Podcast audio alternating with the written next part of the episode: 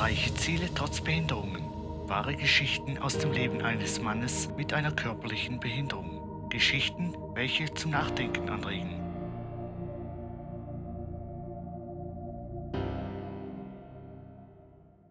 Vor 21 Jahren, als ich noch ein kleiner Bub im Alter von 10 Jahren war, wollten wir mit der gesamten Familie nach Paris reisen und dort Disneyland besuchen. Allerdings kam es nie dazu, weil ich auf einmal schwer krank wurde.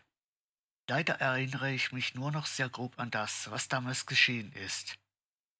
Fakt ist, dass Disneyland für Menschen mit Behinderungen sowieso ein total schwachsinniger Quirlefanz ist und man besser an einem Ort wie Europa Park aufgehoben wäre.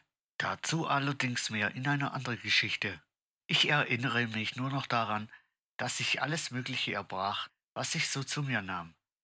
Danach ging alles sehr schnell und ich musste schnellstmöglich nach Zürich ins Krankenhaus eingeliefert werden. Dort hieß es dann, dass meine beiden Nieren total beschädigt waren und ich sofort an die Dialyse müsste.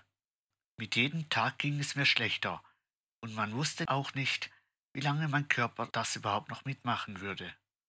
Dieser wog irgendwann nur noch um die 15 Kilo und war sehr schwach.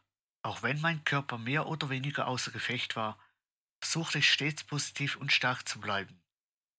Denn Aufgeben war noch nie eine Option für mich.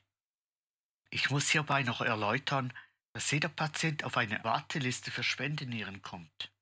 Auch wenn ich bei der Liste schon ziemlich weit oben stand, war sich meine Familie nicht wirklich sicher, ob ich es bis dahin überhaupt schaffen würde.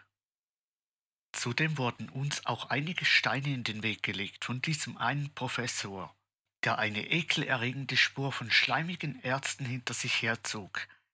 Nennen wir ihn jetzt einfach mal Dr. Professor Algenkopf. Dr. Professor Algenkopf war der Meinung, dass ein körperlich behindertes Kind wie ich sowieso keine neue Niere verdient hätte und es eine totale Verschwendung wäre, wenn ich denn eine bekommen würde. Zum Glück waren allerdings nicht alle Ärzte solche Missepeter wie unser Professor. Dr. Tamagotchi hingegen war das pure Gegenteil von ihm und hat uns direkt ins Herz geschlossen. Schon sehr bald stand eine bestimmte Frage im Raum, ob der Elternteil die Möglichkeit hätte, eine Niere zu spenden und ließen dann schnellstmöglich ihr Blut untersuchen. Wie es der Zufall so wollte, war mein Vater der Auserwählte und konnte dank der Blutgruppe 0 mir eine seiner Nieren spenden. Der Tag der Operation rückte langsam näher und ich konnte es kaum noch erwarten, weil ich langsam die Nase gestrichen voll hatte, mich nur noch von irgendwelcher Diätnahrung zu ernähren.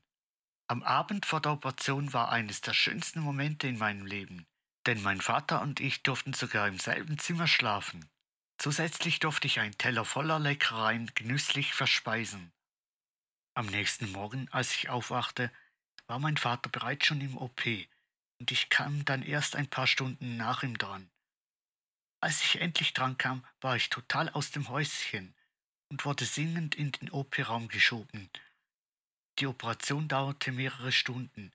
In der Zwischenzeit wartete meine Mutter geduldig auf uns zwei. Man erzählte mir, als die Operation vorbei war, rannte Dr. Tamagotchi mit voller Freude auf meine Mutter zu und erzählte ihr voller Stolz, dass die Operation ein voller Erfolg war. Heute bin ich überglücklich und ich kann auch wieder normal leben.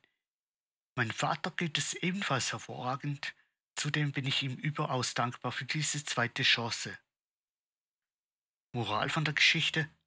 Manchmal gibt es Situationen in deinem Leben, welche dich total aus den Fugen geraten lassen. Auch wenn es für dich schwer erscheint und du keinen Ausweg mehr siehst, versuche dennoch durchzuhalten und positiv zu bleiben. Wenn du lange genug durchhältst, erhältst du vielleicht eine zweite Chance. Und wenn du diese bekommst, Nutze sie und vergeude diese bloß nicht.